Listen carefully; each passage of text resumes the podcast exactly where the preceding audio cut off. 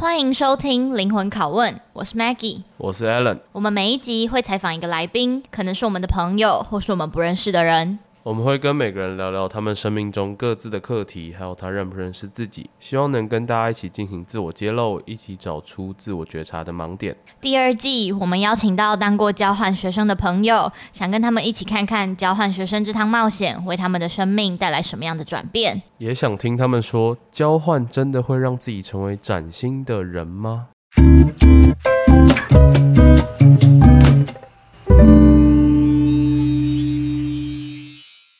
这一集我们邀请到 Alan 的朋友，让我们来介绍一下他出场。今天我们很高兴邀请到呃黄一凯，他是我系上的好朋友。然后呢，我们有其实有蛮多共同点的，就是我刚刚有超多共同女生朋友，然后就包含嗨 Jody，嗨黄湘婷，夏雨桐，反正我们非常非常多共同朋友。然后我们从大一就认识，但是我们就一直不算是属于同一个圈子，但是就是。彼此是不讨厌彼此的这样，然后就还还蛮有趣的，对，所以我们就请黄一凯来自我介绍一下，然后说一下自己是在哪里交换，然后还有自己的三个 tag。好，嗨，大家好，我是黄一凯，然后我目前在我目前财经四，然后我在上学期的时候去了法兰克福的哥德大学交换，对，然后我给了自己三个 tag 是我是努力派，然后喜恶分明，还有勇往直前。啊，勇往直前的前是哪个前？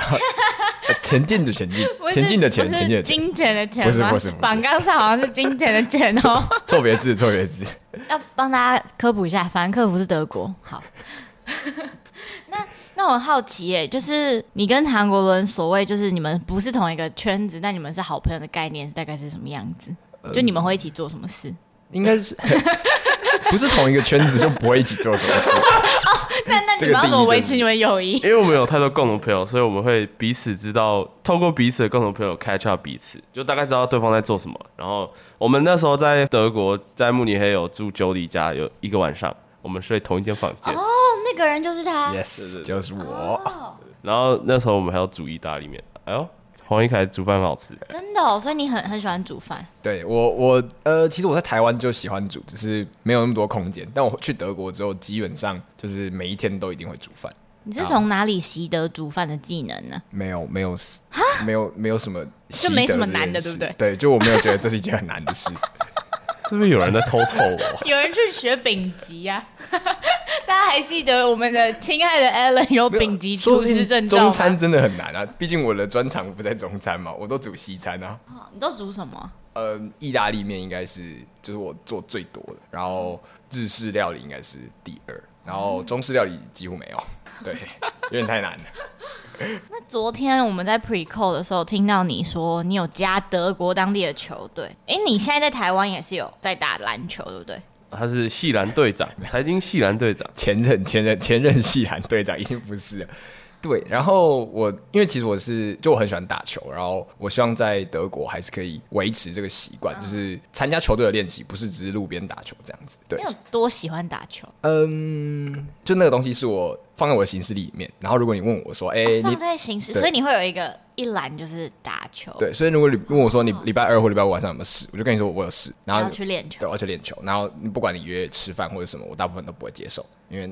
对我来说，那就是我。所以打球就是你的 priority。他在那个时间就是我的 priority，其他时间不一定。那加德国球队好玩吗？我觉得前面在搜寻的时候就就没有没有特别的感觉，因为就只是即兴而已。但是去到那边，就是真的面对到这些人的时候，就是一个哇，我竟然要跟一群不会说就是中文，然后基本上也不太讲英文的人一起打篮球。那这其实蛮好玩的，因为就是一个你们的共同语言就不再是。说话，而是就是篮球跟战术版这样子。但就是，等下你说他们不会讲英文，可是德国人英文不太。他们打球的时候不会讲英文，就跟你跟我打球的时候，你不会用英文跟我讲战术。哦，所以那他们是用德文沟通吗？还是？对，他们的战术沟通，然后他们场上喊的就是战术名字。例如说他们打五号战术，他们会讲德文的 fünf，但不会或 zwei 就是二打二号战术，但他们不会讲就是 two 或者 five。就算我只会讲英文。然后他们在场下讲战术的时候，教练也绝对不会讲英文，因为就是大家都是德国人，所以我就是要想办法听懂或想办法看懂。但其实还可以，因为毕竟战术板就放在那里。但这就是比较不一样的地方。那会很硬吗？就训练什么？就体能上会有落差吗？他们哎、欸，这这东西让我很意外是，是在台湾的球队就很 care 体能训练，就是说，哎、欸，大家要跑体能，要跑步啊，然后自己去重训。但他们在那边是我一周练球两天，一天两个小时，所以总共四个小时。他们都是到球馆，大家各自暖身之后就开始打练习赛，然后就打两个小时，就是强度高的练习赛，打两个小时，不太会休息，但是也不会有真的那种什么大家一起在跑步啊，然后一起练习投篮，没有这回事。这件事情是你要自己做。那你觉得他们比较强吗？嗯，可是我觉得年纪有差，因为他们我是那边年纪最小的嘛。可是我在台大的就是系篮已经是就是最老的，所以我觉得年龄经验上差距还是有。但论身体还有个人能力来说，他们绝对是远远大于台湾人，是远远大于。是不是西方的这种篮球练习文化本来就跟亚洲不太一样？就是亚洲强调上对下，然后呢，西方就是自主训练很多。因为我听说，可能像美国，他们也都是你自己的一些体能啊、重训啊，都是你自己要去做，不是教练要带你，也不是你要在同一的练习时间一起练习的。对，就是这跟台湾比较比不一样。台湾就觉得这这是应该要大家一起练，然后其他你个人时间，因为你不会练，所以我就带你练。但他们那边比较像是你花到时间是你家的事，反正最后你如果练习赛里面打得好，或者你正式比赛打得好，那我就多放你上场。所以就是努力完全是看你自己。我们团体练习时间就是大家凑在一起，可以有实战的训练这样子，跟台湾就真的不太一样。那你比较喜欢哪一个？还是各有优缺？哦、这个这个这个很尖锐，虽然我的德哎、欸、我的德国朋友听不到 我。我自己觉得各有优缺啦，就我不会然后那么官腔，选一个好吗？好，要选一个是，对对对好好。你要加一个球队，台湾球队还是德国球队？好像都是台湾朋友会听哎。这太困难了，这太困难了。但如果要我选一个可以长期打下去的球队，我会觉得德国球队比较适合，因为相对于台湾，就是因为我现在打的还是系篮嘛。他们终究是要打一个学生的比赛，然后大家终究是呃拼了命的想要把，就是有目标。对对对对对。但是在德国比较像是你是快乐打球，那当然我们毕业后的学长们，他们自己组的球队就会比较偏向像德国球队这样，就是他们的重点是他们想要打球，然后他们想要开心，他们想要享受那个感觉。但学生篮球就是你知道，他会掺杂着享受快乐，但同时你想要赢，就你想要得到一些什么。哦，所以系队不是纯粹就是打球。要比就是是 for 比赛导向，对，我们一直都是有目标。就我从大学四年打这四年，他们都一直有一个目标，就是想要做到什么这样。哇，回到大四，我现在才知道原来系队打球是有目标的。那好，聊完了他在德国球队的故事，我们现在要来进到他给自己的三个 tag。你给自己的三个 tag 是什么？呃，努力派、喜恶分明跟勇往直前。对，努力派的派是。嗯，就是自成一派的派。对对对，就我是就有，我觉得有些人会认为我做不到这件事情是我天赋不够好，嗯，但对我来说，我自己我自己的人生公式是努力乘上时间，做什么事情都是，就是足够努力乘上足够的时间就会做好这件事。那但是时间有多少时间这件事情我没有办法控制，因为例如说 deadline 就在这里，嗯，deadline 就是五天后，那你没有办法延长这个时间，但是你可以加大你的努力，你可以用一百趴的努力，你可以用一百二十趴的努力。所以，嗯，这样子，然后就会得到结果啊。结果会不会成功，那就是另一件事。但对我来说，这就是我，就是我目前信奉的人生公式。这样。所以，某程度来说，你其实相信努力就会成功的吗？对，对，但是时间就是一个不可控变数。就我还是相信有不可控变数存在，但我没有觉得天赋在我们目前遇到的所有事情里面有占这么大的比例。当然，有可能是因为我经历的事情跟就是。跟天赋没有那么多的关系，但如果不知道，如果你在别的领域，说不定天赋真的是很重要。但至少在我目前待过的领域里面，我都觉得努力可以做到。你待过的领域像是哪些？嗯，应该说我过去的人生经验吧。例如说，好考大学、考高中，然后在财经系，然后呃，财经系的各个打球算是要天赋吗？我觉得在呃我们这个层级打球是就是努力努力是大于天赋的，就是。真的就是你问那些打的很好的人，他大部分时间他就练球就是比你长，那他可能天赋也很好，但他练球时间比你长，那你能说什么？你练球时间先跟他一样长，那你再再讨论说好，那今天是不是天赋有差距？这样子，对。但是当然更高的成绩，因为我没有去过，那可能就有差，就 可能就就真的会差很多。对。那你最近有困扰或是焦虑的事吗？嗯，我觉得回台湾之后有诶、欸，就我觉得我回台湾之后做了一些。改变，不管是关于人生的，不管是关于职涯的改变，然后这些事情就是让我，嗯，打破原本的计划之后，就有一种跨出舒适圈的感觉。然后，那为什么会是困扰？你跨出舒适圈不是感觉是一个 progress？因为我觉得是一个，嗯、因为我是一个，就我觉得成就感是一个对对人很重要，对我也很重要。就我觉得持续在自己擅长的领域里面，就很容易获得成就感。但如果你要跨到一个未知陌生的领域的时候，你就不再那么容易获得成功。那相对来说，你的成就感。得到的频率就会降低。例如说，你以前你可能每两个礼拜你就可以把一个东西做好，然后你就会觉得哇，我做的真好，嗯，然后我觉得我很棒。但是你现在，例如说，好，例如说，呃，以实力来讲，就是好，我现在开始写，重新回到写程式，然后我去认真的呃把程式学好。那但是这件事情对我来说，就不是一个我过去擅擅长的事情。那我可能每个礼拜都花很多时间，然后我可能还是不会有办法完成这些事情。那这就会是一个。就其实它小小，但它其实是一个持续跟就是频率很高的挫折，在我的生活里面。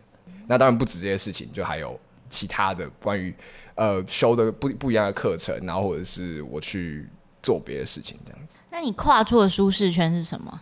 我觉得是接受自己想要改变自己的就是 career path，不能说 career path，对，职涯道路，更甚甚至生涯道路吧，因为我觉得不只是。职业工作的是生活的部分，就是我、嗯、我想要去别的地方生活，那我必须要接受这件事情，代表我要打破我大学过去可能三年来你本来的 career path 是什么？就我本来没有要出国，我应该会在台湾工作，然后应该会在投资相关的行业工作。就我本来的预期是这样，嗯、对，但呃，然后所以意思是交换完之后，你有了想要出国工作的念头。也、呃，对，出国工作是是交换带给你的。对，就我，哦、嗯，对。你去之前有预期到这件事吗？因为像 Jody 嘛，Jody 本来就是在德国读书，我们的一个好朋友。那他应该有分享过很多，就是比如说德国跟台湾的一些工作环境差异。那你去之前应该也有一些想象，对于去国外工作或在国外生活。应该说，我去交换的其中一个目的，就是我想要知道那边的研究所。跟那边的生活环境到底长什么样子？但呃，这比较像是我抱持着一个我去就是场刊的感觉，对。但我去了之后，就是呃，场刊成功，对，场刊成功，这个场地真是太适合了。那我何不就准备前往这个场地？就是大概是这种感觉，对。所以，嗯、你问我之前交换之前有下定决心这辈子的毕业后的工作。或者毕业后的研究所，就是先前往德，就先前往欧洲读书跟工作嘛。我会说，我交换前还没有百分之百肯定，但是交换回来之后，它变得超过，就是可能超过九十五之类的。嗯，那这这这是我就是在交换完之后才确认的事情。那他的收获很 solid 耶，怎么讲？很很实际啊。对对对对对。因为我们问了这么多个，好像还没有一个是这么，就大家可能会对欧洲生活有想象，就是会觉得啊，他想要回去欧洲生活或者什么，但没有人已经就是下定决心，好，我就是要回到我那个交换的国家，然后念研究所，然后在那边工作吧。但为什么不是德国以外的欧洲国家？因为他去德国常看的。那、啊、你可以去别的。再去别的地方常看啊，就其实也有一些点，就是我我有看过别的国家、别的学校。那其实有一个很大原因是语言嘛，就是你知道你会德文，我已经投资在德文这个上面，这个技能多久点下去？已经现在已经快要两年了，对啊，就我已经点下去了，可以正常对话。就我我在交换的时候就已经可以点餐之类的东西，就是就是不会需要用到英文，点餐结账就是这种日常生活是无碍的，对，然后。你就想把，技能点就点下去啊，我总不能说我现在要去西班牙这些地方，我需要重新学西班牙文 呢、欸？对啊，这样就从零开始嘛。所以当然是优先选择德语系的国家。那德语系的国家最强的就是德国，对。然后还有另外一个考虑的点是，就我不是一个很很想要跟家里拿钱的人，就我没有很喜欢那个感觉，就我觉得那是我爸妈的钱，就我爸妈赚钱养我没有错，但是那还是我，那终究是我爸妈的钱，所以我希望我可以能够拿越少的钱，达到我想要的生活越好。所以德国的学费是零学费嘛？德国是零学费，研究所也零学费吗？德国是零学费，就是你只有付杂费。大学以下才是、欸。No No，真的就是真的、哦。德德国的大学是零学费，就只有某一些、哦、呃某一些 stage 是要收部分学费的，嗯、但基本上公立学校你只需要付那种社会保险啊，然后你的学习票，对，其他都不用付钱。对，这是一个很吸引我的地方，因为我觉得就是我可以让开销减少。好实际的那个就是有很认真想过。那我蛮好奇的，就刚才你讲说，你从交换回来之后，想要去德国念研究所嘛，然后在那边工作。那那你有你的梦想呢？你有梦想吗？我觉得。远程一点的，就是你这辈子可能不做什么，你会后悔。嗯、不可以跟我说你的梦想是我明年后年要去德国读研究所，这太偷懒了，不可以。OK，嗯，我觉得我大二、大三的时候的梦想还蛮明确、蛮实际的。嗯、就我在那之前，我都觉得，就我觉得。呃，这是子路说的话。然后我高中的时候听到，就觉得，哎，这应该是我的。是孔子的那个学生，就是我就觉得，哎，这句话应该是我人生中最想做到的其中一件事情，就是愿车马衣轻裘与朋友共，避之而无憾。就我希望白话文解释一下，就就我想我因为就是其实 我跟我的朋友很好，然后我觉得我希望我可以跟他分享一切的东西，然后我希望，嗯，我在我朋友需要我的帮助的时候，我都能出现。然后我在，然后我希望，嗯，我可以。经常的招待他们，然后经常的，就是拜访他们，嗯、就是可以过着一个，就不要，我不希望出社会之后跟他们断开联系这样子。对，但嗯，整个成长路上的朋友都是吗？还是有特定某一个时期的朋友会就是一直减少嘛？但最后留下来的有办法跟你待这么长的，就只有那几个。那我就是希望跟那些人不要，嗯、就我不希望我在大学毕业之后就跟他们就是消，就是这些联系就消失。我希望我们可以在一起做一些更不一样的事情。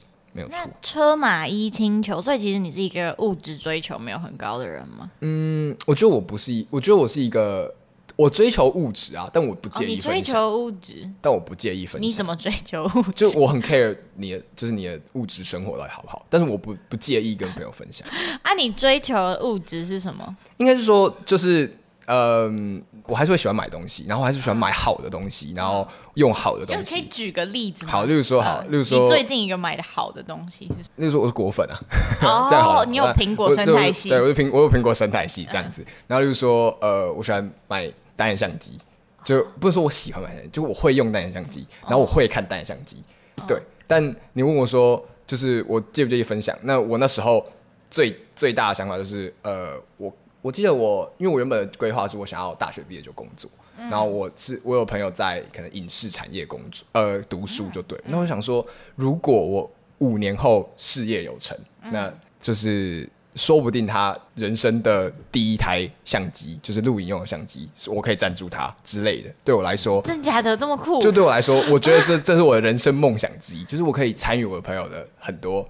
不同的阶段这样子，或者是博爱，或者是我可以跟我朋友就是创业，因为我们高中毕业的时候就就去环岛，然后我们那时候就觉得，我们应该要在可能三四十岁的时候，应该要一起开一间什么，就我没有想好什么，但我想要一起开一间什么，然后当然当下可能是玩笑话，但对我来说，那那仍然是一个如果大家愿意做，我就愿意做的一个一件事情。对但那就是我大二大三的时候，但现在就是如果你要考虑更实际一面来讲，就是我会离开这个地方，我不会再跟我的朋友们待在一起。嗯、那我能做到的事情就变少，就我只能说欢迎大家来德国找我，我会招待你这样子。对啊，因为你在德国的时候，应该有一种很明显的感觉，就是大家所有你身旁的朋友就离你物理上的距离很远，嗯、然后你这种可以照顾到他们或跟他们分享快乐的。机会也会减少，那你对此有什么感受吗？对，但所以我，我我说我这是我大二大三的梦想嘛，因为大四之后这个梦想开始变得比较不实际一点，因为就跟就是 Alan 说一样，那个物理距离过长。那嗯，但我觉得你总是要取舍嘛，那你要追逐的事情，你不可能全部都要拿到，所以我目前想要去国外的这件事情是远远大于这个梦想，所以终归自私嘛，人，哎，那是跟 那是肯定。人终究是最爱自己嘛？我觉得不能用自私来形容吧，就是一个你本来就要先照顾好自己，你才有办法照顾别人、对对对对，Maggie 至理名言，没错没错，遵命。你根本就没有真的就是 buy in。嗯，好，没关系。那我还蛮好奇的，你为什么会选择在大四去交换呢？这是一个很尴尬的故事，因为我大二的时候错过要去大三交换的申请。错过？为什么会错过？我看到我朋友拿着一张单子去、去就是办公室，我说那是什么？他就说哦，我就申请交换啊。我说啊，什么时候截止？他说明天。啊，可是如果你本来想要去产刊的话，你不是应该很关注这件事吗？嗯，是啊，就我心理上很关注嘛，物理上没有很关注啊，就心里想一定要去交换，一定要去交换。嗯，但你知道，就是你就觉得好像还有一点时间啊，可以先可以先缓缓，先读书啊，先做别的事情，然后缓一缓就过了，就就多缓了一年，对对对。啊，大三没有去是因为疫情吗？没有没有，大二申请的时候，大三就才能去交换。哎哎，对，所以大三申请，大四交换，然后大二已经有疫情了，所以大三也还是会有，只是你不知道有没有。呃。我觉得大二没有申请，刚好就是躲掉疫情，因为那时候最严重，就是有很多人没有办法去交换，嗯、所以我那时候也觉得，哎、欸，其实没有申没有去申请交换，好像也是一个不错的对风险控管，对，没错没错。那、啊、你没有，你朋友没有分享给你说，哎、欸，你要不要去交换？哦、嗯，没有，是其实不够好？哦，那那群那群人可能就是系上同学，好不好？系上同学是不是？哎、欸，很，我要问一个，就是你们可能不敢回答的问题，就你们系会很内卷吗？会啊。会是怎么个卷法？好好、哦，但我觉得没有。我觉得与其说内卷，你不如说大家不，大家不会分享资讯。对对对，大家大家会自扫门前雪的感觉吧？就是大家先 care 自己自己的事情。那当然有，你如果真的有很好的朋友，你当然不会介意分享给他。但第一手消息你拿到，你一定会先处理好你自己。那可是你们不是大家，我听起来啦，大家都不太喜欢。这种有点冷漠疏离的感觉吗？但别人疏离你，你去贴别人，疏离回去，那但是有一个人先站，对啊，就是、你这样是热脸贴冷屁股，何必呢？但这样就是大家就会一直在这个循环里面呢。可是这是大环境就是这样，那要有人改变呢、啊，不然就永远就这样啊。那我能说什么呢？那那找人改变，不要找我。okay, 好，那你觉得大四去交换是一个适合时间点吗？你现在回头看，我觉得如果你像我一样是。你还没有确定你要不要出去，然后你去了之后才能做出这个决定的话，那那你就有一点晚，因为对我来说，你只剩一个学期可以调整你自己的呃，不然不管是你的修课，不管是你的成绩，嗯，或者是你的接下来出去要做的所有步骤，这些事情都对一个学期来说都太短，所以我选择延毕多一个学期嘛，然后再。在就是我等于说我五上会读书，然后五下那段时间就是去当兵这样子，就我多给了自己一年的缓冲期，就是因为我觉得时间不够，嗯、所以我觉得时间是不够。如果你大四上才去交换，然后你得到一些人生改变的话，哦，所以如果你觉得其实大三上去交换会相对充裕一点，对，就是有一种。嗯，你出去工作会得到一些 cultural shock，那嗯，你早点得到，你回来早点调整。哎、欸，但你是修完都修完必修才出去交换的吗？是。那可是如果你大三出去，你回来就还要继续念书，你不会觉得很痛很痛苦吗？因为我现在就有点在这个情况里面，我就觉得好痛苦哦。Same same same，完全一样。不知道，我可能可能可能我比较亚洲人吧，我就觉得读书就是一个就是读书啊，对啊，那个东西就是。加在我身上的东西，我把 我把我从来没有摆脱过这件事，所以你是甘之如饴。对于读书考试这件事情，你没有到乐于读书考试啦，但 你热爱读书考试哦。呃，我们外面有一个朋友，就是比了一个爱心，他感觉很喜欢。不，我不会说到，我不会说到热爱，但我不排斥，就他是一个中性偏喜欢喜欢这样子。对，对对，那这已经超过九十趴的人了吧？绝对。那你所以你最近在忙的是，因为听起来就是你去交换之后，你找到了你新的人生，可能要改一点方向。那你最近在忙的事情，大概就是在准备吗？呃，对，就是我现在，因为对我来说，我觉得那种制式的考试是是短比较偏向短期冲刺的嘛。但你想要在，就我觉得啊，想要在读硕士的时候不要这么辛苦，重点应该还是你你有一些学术上的能力要补足。所以我。比较做先着手的东西，当然是我学算能力。例如说，你写论文的时候要跑一些要跑一些资料，那你总是要有程式能力嘛。那或者是你要怎么写论文，你要怎么你要怎么看懂论文，你要一些基基础知识，这些都是我最近比较 focus 的东西。然后另外一件事情就是我我觉得我努力的让生活回到正轨，就是我我 做我原本想做的事嘛。对，因为因为我刚回台湾一个月都在生病，然后呃。就我基本上水土不服、大家都这样说，大家都我水土不服。回来一个生活二十年的地方，然后水土不服。就我我花了一个月时间生病，所以我努力的就是恢复健康之余，让这大家当自己的上课啊，然后就是去运动习惯，然后吃饭的习惯都尽量恢复正常。对，你觉得生病的根因是什么？我觉得生病的根因，我其实被讲一讲之后，就觉得是不是真的是水土不服？没有，但我觉得是食物不习惯食物吧，因为我大部分的。就我我回来流感嘛，那流感就被传染，然后中耳炎，中耳炎我不太确定理由是什么。然后中耳炎不是很痛吗？对，然后中耳炎之后肠胃炎，然后去住院住了三天，就那三天被就是打点滴进食这样子。大病 大病一大场。所以我就觉得应该是，就我觉得就肠胃炎应该是最痛苦的啊，但我猜最主要原因大概是食物吧，就我还不习惯台湾的外食，因为毕竟我住在宿舍，然后我之前哦每天自己下厨，对，我每天自己下厨都很清淡，然后我想肠胃突然承受不住这么多，就我可能只能吃，就是我吃台湾的所有外食，都觉得哦这太油也太咸了吧，这些人的调味发生什么事？对，所以目前在努力的习惯台湾的食物之外，尽量挑比较就是健康的食物吃。那心理因素呢？我觉得心理上的压力比较会出现在就。可能是睡眠，然后或者是呃情绪上吧。但我觉得对我来说，情绪不好，顶多吃不下饭，顶多睡不着觉。但会真的到生病吗？好像好像还好。所以你回来有情绪不好？就回来刚回来当然会很不习惯，因为你知道，就 那个原因是什么？那都不习惯。嗯，就呃。好，我就举一个比较实际的例子来讲好了。我在德国的宿舍是单人套房嘛，哦、但我回来台湾的宿舍住的是四人房哎、欸。然后除了你物理上的空间，台大的那种就是上下对啊对啊对啊，哦、就那个那个物理空间变得那么小，然后你抬头起来会看到三个室友的时候，其实是没有没有那么舒服的，就是、哦、就是你知道你会觉得呃没有隐私，对对对，你就会觉得其实有时候我想要我想要就是。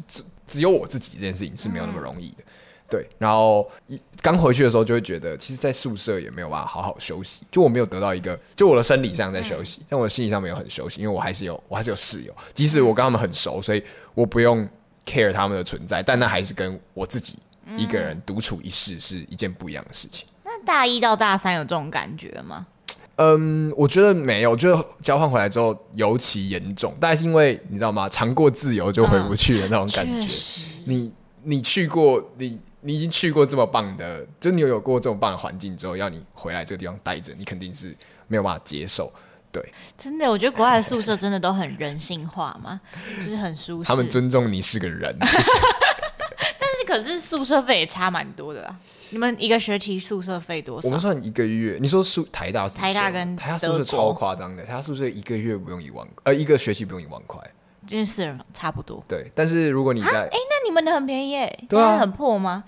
呃，因为我们学校是看住最最最最老最旧的一个学期好像才六七千，但最新的一个学期也要两万多。嗯，但。台大的男宿都是价格差不多，就是一万块上下这样子，不会差到太多。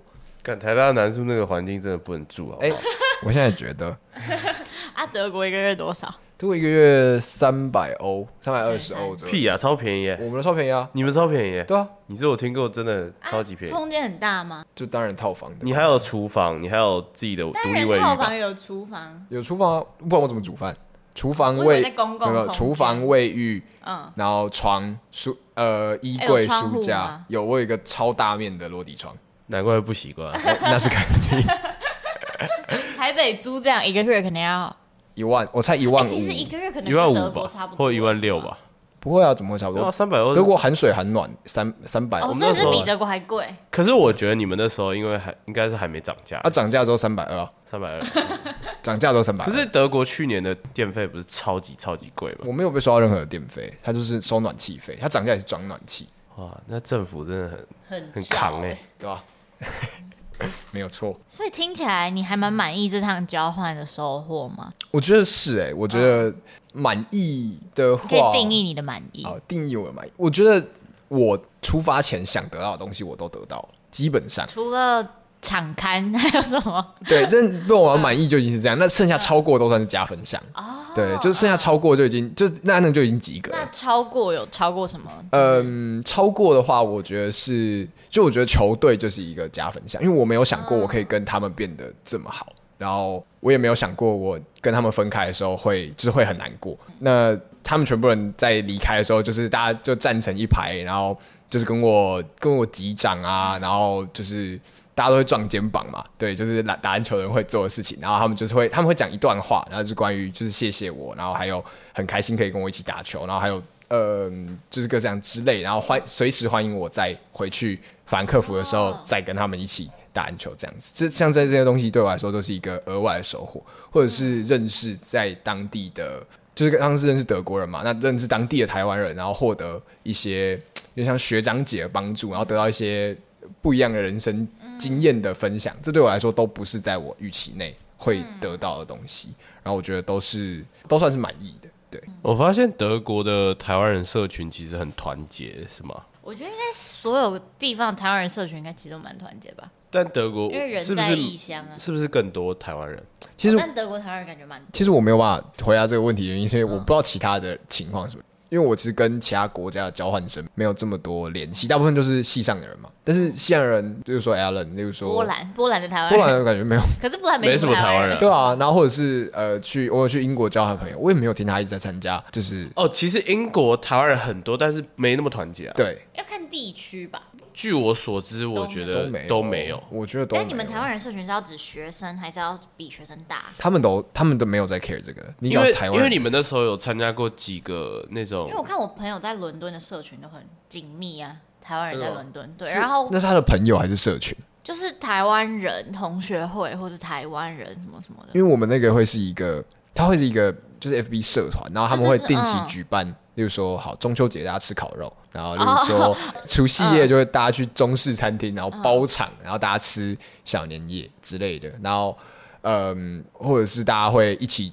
约出去玩之类的，对，但不一定是认识，但大家会会开始在这个过程中互相认识，而且他们的年龄层应该更广，嗯，就是你们应该还有很多可能三四十岁以上。就我你当初最一开始是怎么 reach out 到这个社团？就自己上网找？对，因为你要我想说要去法兰克福，当然先搜寻法兰克福到底。台湾人的社团嘛，因为是最简单。其实都是这样，你知道台湾人在波兰群组只有两千八百人，对，但他们很，他们真的还蛮 active 的。然后，嗯，他们有很多人应该就是长居在法兰克福，所以他们就是透过这个聚会，他们会他们会认识新朋友，认识新朋友，然后同时跟旧朋友重新就是见面交流这样子。那你会排斥在交换还要跟台湾人玩耍吗？我觉得是我不会排斥这件事情，因为我觉得你。其实对我来说，他们都是新朋友。嗯，不过我比较 care 的是，如果你今天有机会可以跟外国人一起，但你告诉我你不要，你就是你不想找外国人，那我就会觉得为什么不要？大家如果都同学，对。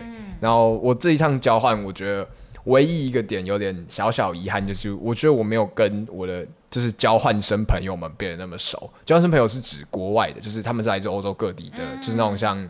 那个叫我记得他的那个计划名字，对，但是他就是就他们呃 Erasmus 的学生，我没有跟他们变得那么熟，因为但我觉得主要大主要比较大的原因是因为住的宿舍不一样，就我都住在单人套房，然后他们住的是那种就是有点像 share flat，然后他们就会一起煮饭啊，然后一起可能一起约去宿舍下面的公共空间就是玩耍就对，但我没有对，所以后来就嗯刚开始蛮熟的，但后来大家。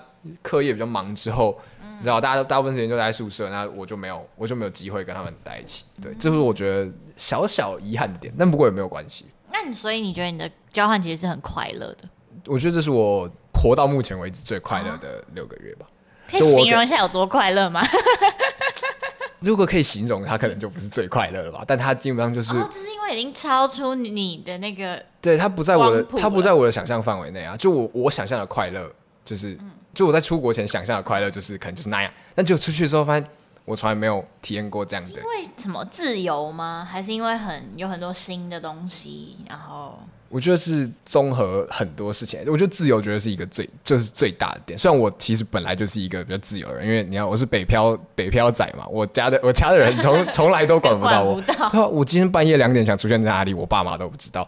那，那你在高雄有办法这样？其实我在高雄也可以这样，只是 只是这样回家会打扰到我爸妈，所以我不太喜欢这样。嗯、但我基本上在台北就是一个已经是很自由的人，但我在那边得到的是，就我觉得我在台北是物理上的自由，但我在德国得到的是物理跟心理上的自由。哦、对，就我觉得那边的人还有环境让我觉得我心理上真的很自由。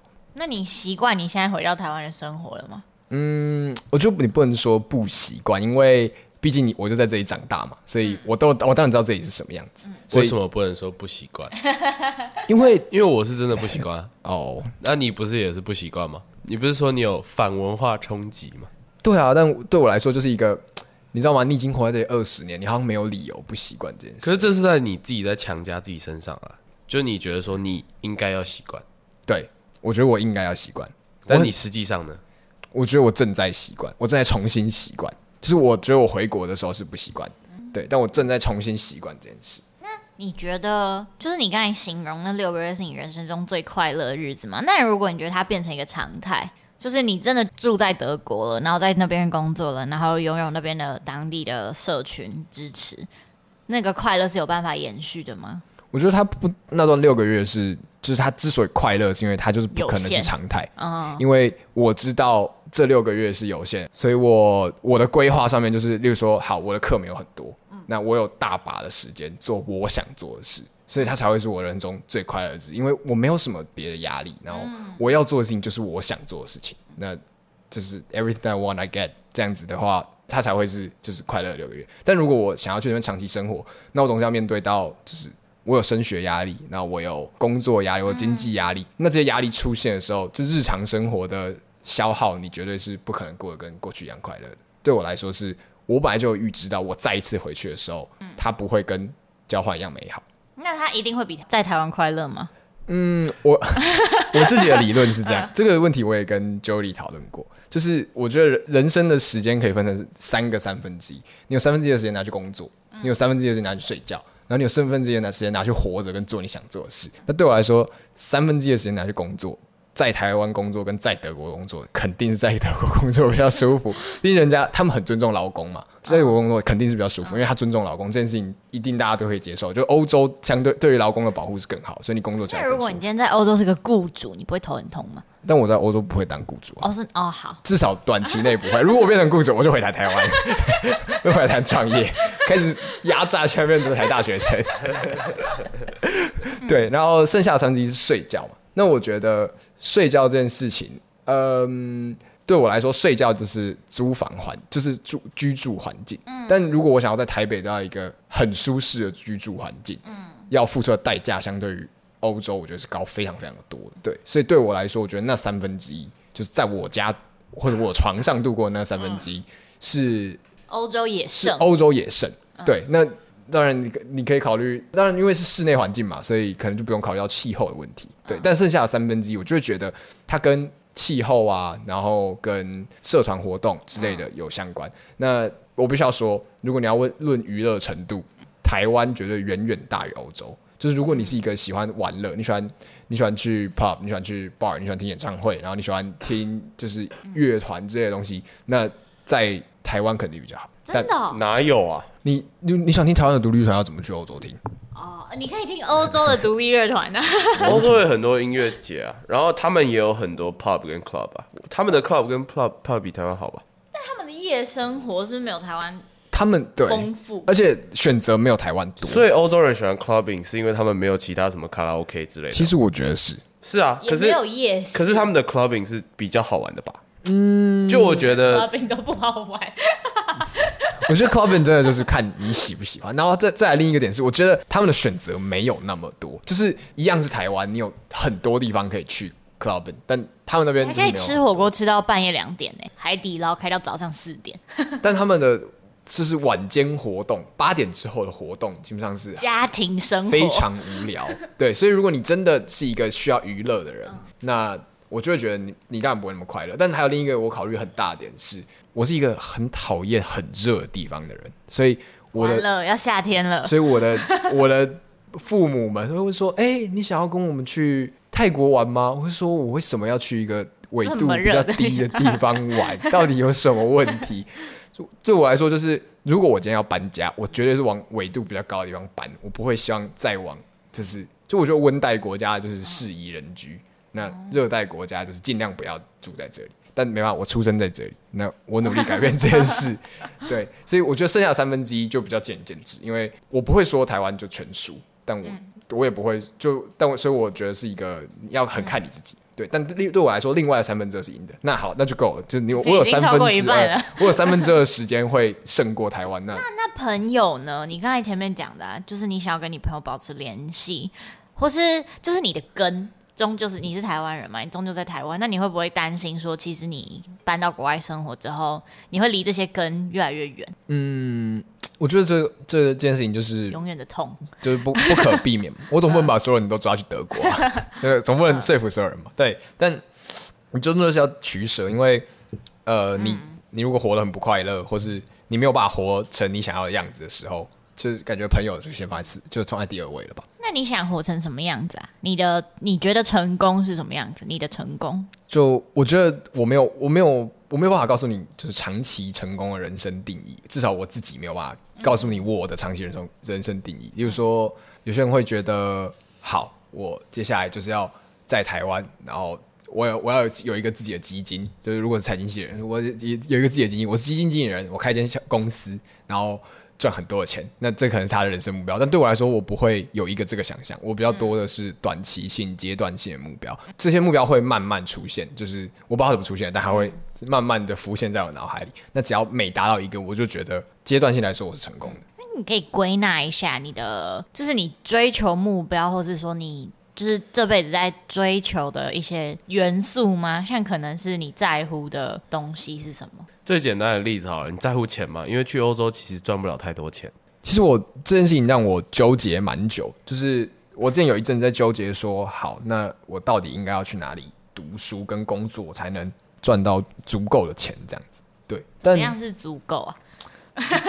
怎么样都不足够。没有，就简单来说啦，就是我到底要向前看、向后转，还是很厚的那个厚？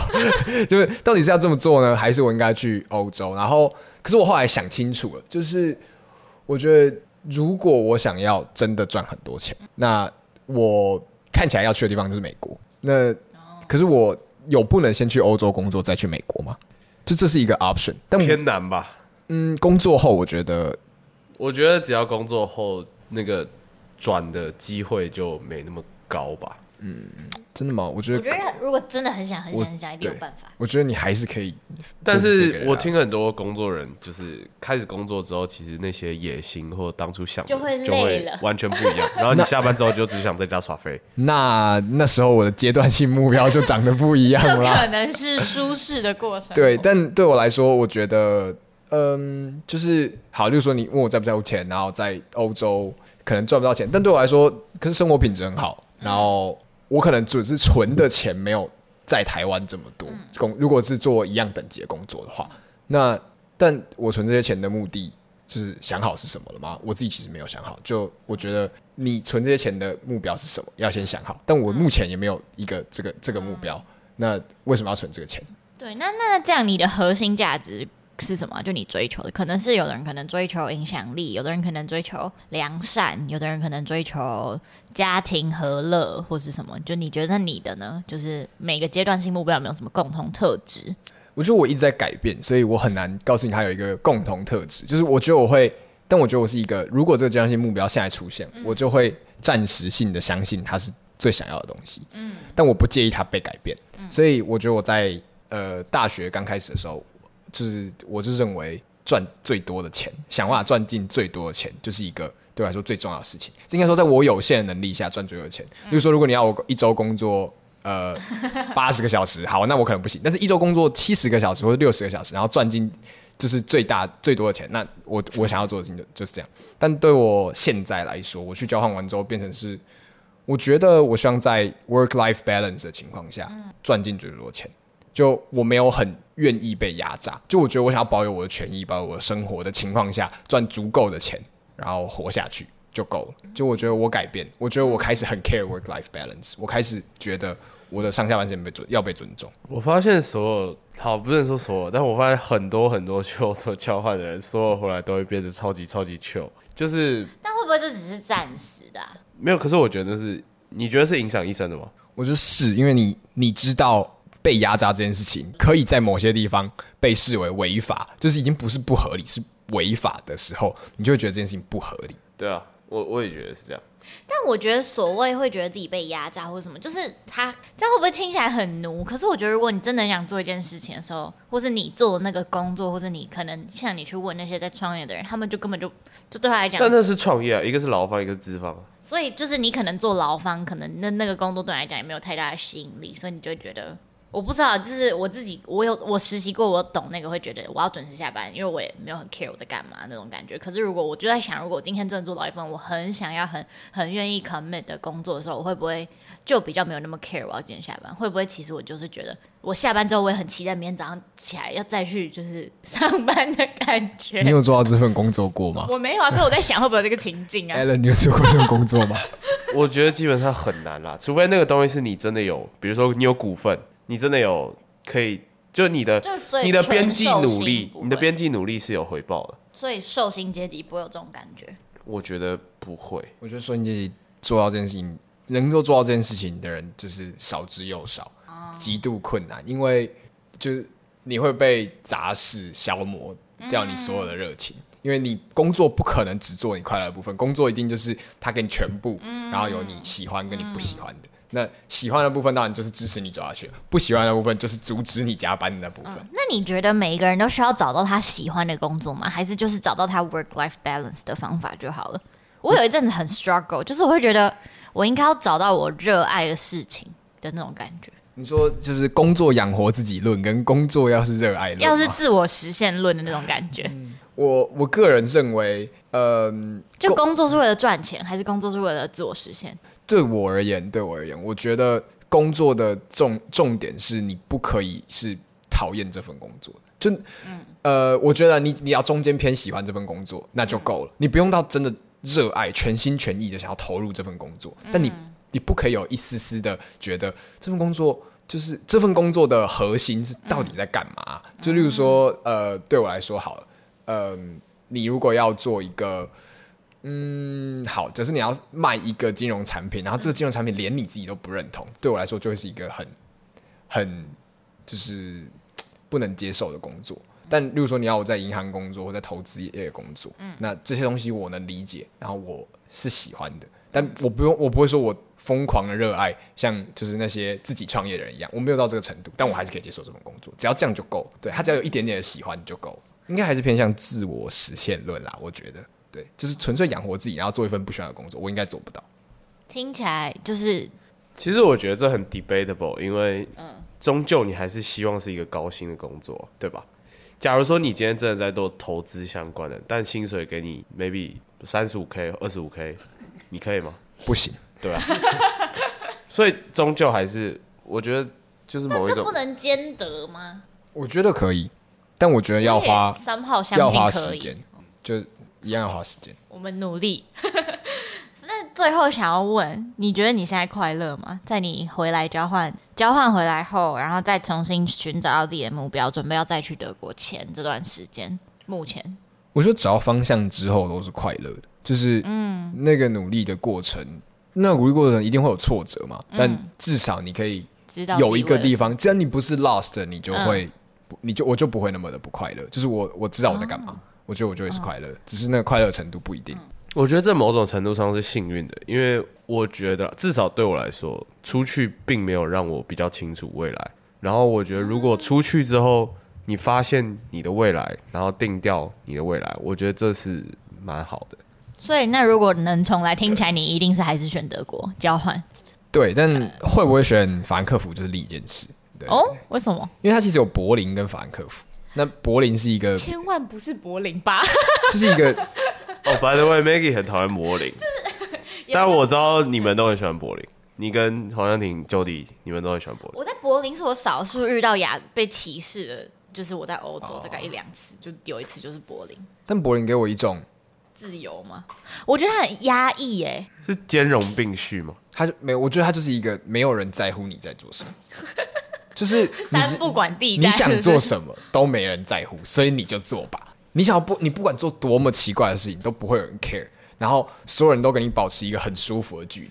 其实我也超崇尚这种哎、欸，就是我觉得台湾人就是真的太爱管闲事了。别人怎么样？欧洲很多其他城市也是啊，为什么？就是所有欧洲，至少我觉得所有欧洲的这种文化都比较所以你就比较吸引人了。法兰克福比柏林没那么人有人与人之间有距离。呃，没有，就就只是因为柏林更好玩。就如果你 for 交换的话，因为柏林比较大，它夜生活娱乐比较多。虽然我不是很夜生活人，但还是比较大嘛，因 为比较比较大就比较好玩。因为法兰克福其实说大不大，说小就是其实蛮小的。不是听说机场很棒，柏林的机场真的。哦，但是法兰克福的机场很贵啊，因为它是国际机场，哦、所以你不会飞那里，哦、就你平常不会飞那里，那个是飞回台湾在用的。对。那如果你刚才说你会选德国，那时长呢？还是维持半年吗？还是你会想要申请一年？就我看到这个问题的时候，我本来第一次回答是，我就会选一年呢。但我再一次重新思考这个回答是，如果以我来讲，我是一个，就我我认为我是一个非常实际的人嘛。嗯、那如果半年就能够改变我，然后。那我应该把剩下的半年，就是剩下的半年，就是原本要如果假设一年或者半年，然后就把剩下的时间拿来投资自己，去调整自己，让我可以达到我接下来想做的事情。因为如果你去一年，你就真的是 for fun 一年，那当然很很舒服嘛。但是很舒服跟就是要达到未来的梦想，我应该会选择就是可以花更多时间准备。但这是很务实的想法。那如果说好，另外一种 以。最大化快乐的程度来说，你觉得一年真的会比半年还要快乐吗？哦，你说那个新鲜感？对，因为通常半年到一年，我能想象啊，会有一些开始 maybe 想念台湾，or 呃，你开始发现那边的某一些你没有那么喜欢的点，然后再回来跟台湾比较，你就会想念台湾更严重。那你觉得呢？我想知道大家想念台湾的点会是什么？因为其实我在德国的时候没有想念台湾的感觉，想念食物。可是我自己煮得出来，没有那种火锅啊，麻辣锅我也煮得出来啊，麻辣鸭血，那可以买，但我煮得出来，大部分我都煮得出来。还有臭豆腐，我有一天很想吃大补铁板烧，我就煮大补铁板烧给黄婷还有我吃。哇，好，这蛮强，但就像臭豆腐啊，我不喜欢吃臭豆腐。好吧。就只能说他的口腹之欲没有那么强烈，没有，他可以自己解决，所以这就不是问题。就我觉得大部分思乡的情绪，除了我也觉得想见我爸妈之外，我都能够被。爸妈一定很感动，听到你这样说。我也觉得。Allen 感冒。我也觉得，除了食物之外，其实没什么好想念的。对，所以能够解决食物，我觉得你已经解决八十哭了。没有啊，朋友你可以试训啊，就是还好。而且你可能两年没见。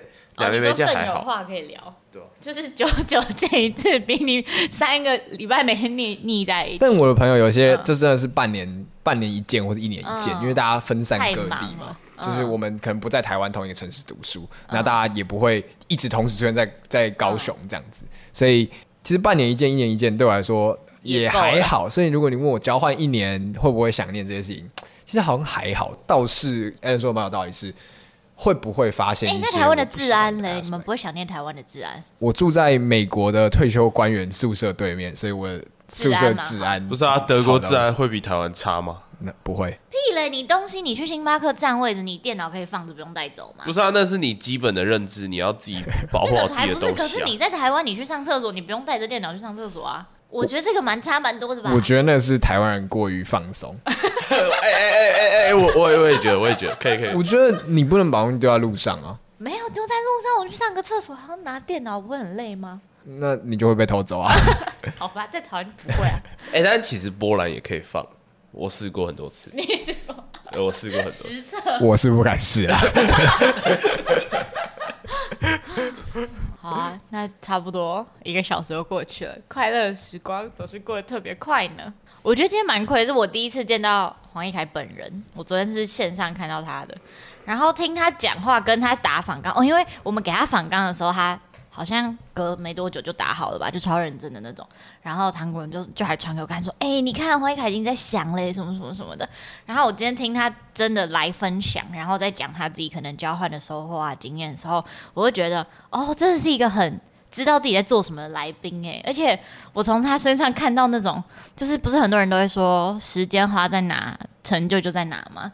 我觉得这句话就完全体现在黄义凯身上啊，就是我觉得他可能一年后就会去到他想去的地方，然后在德国重新开始打造他的生活圈吧。嗯，非常的祝福他之后可以继续朝他喜欢的地方迈进，然后遇见新的目标，然后找到自己真的想要赚钱的动力吗？然后过着圆满的生活。好，那在节目的最后，如果大家喜欢我们的节目，欢迎小额赞助我们一杯咖啡。那连接可以在资讯栏找到。哦，然后我们第二季一样有报名表单哦，就是有想要邀请也在国外交换或者是求学或是生活过的人，可以填灵魂拷问第二季的拷问报名表单。嗯，如果大家在国外有自己的麦克风，也可以跟我们联系。下一周同一时间灵魂拷问见。拜拜。拜拜。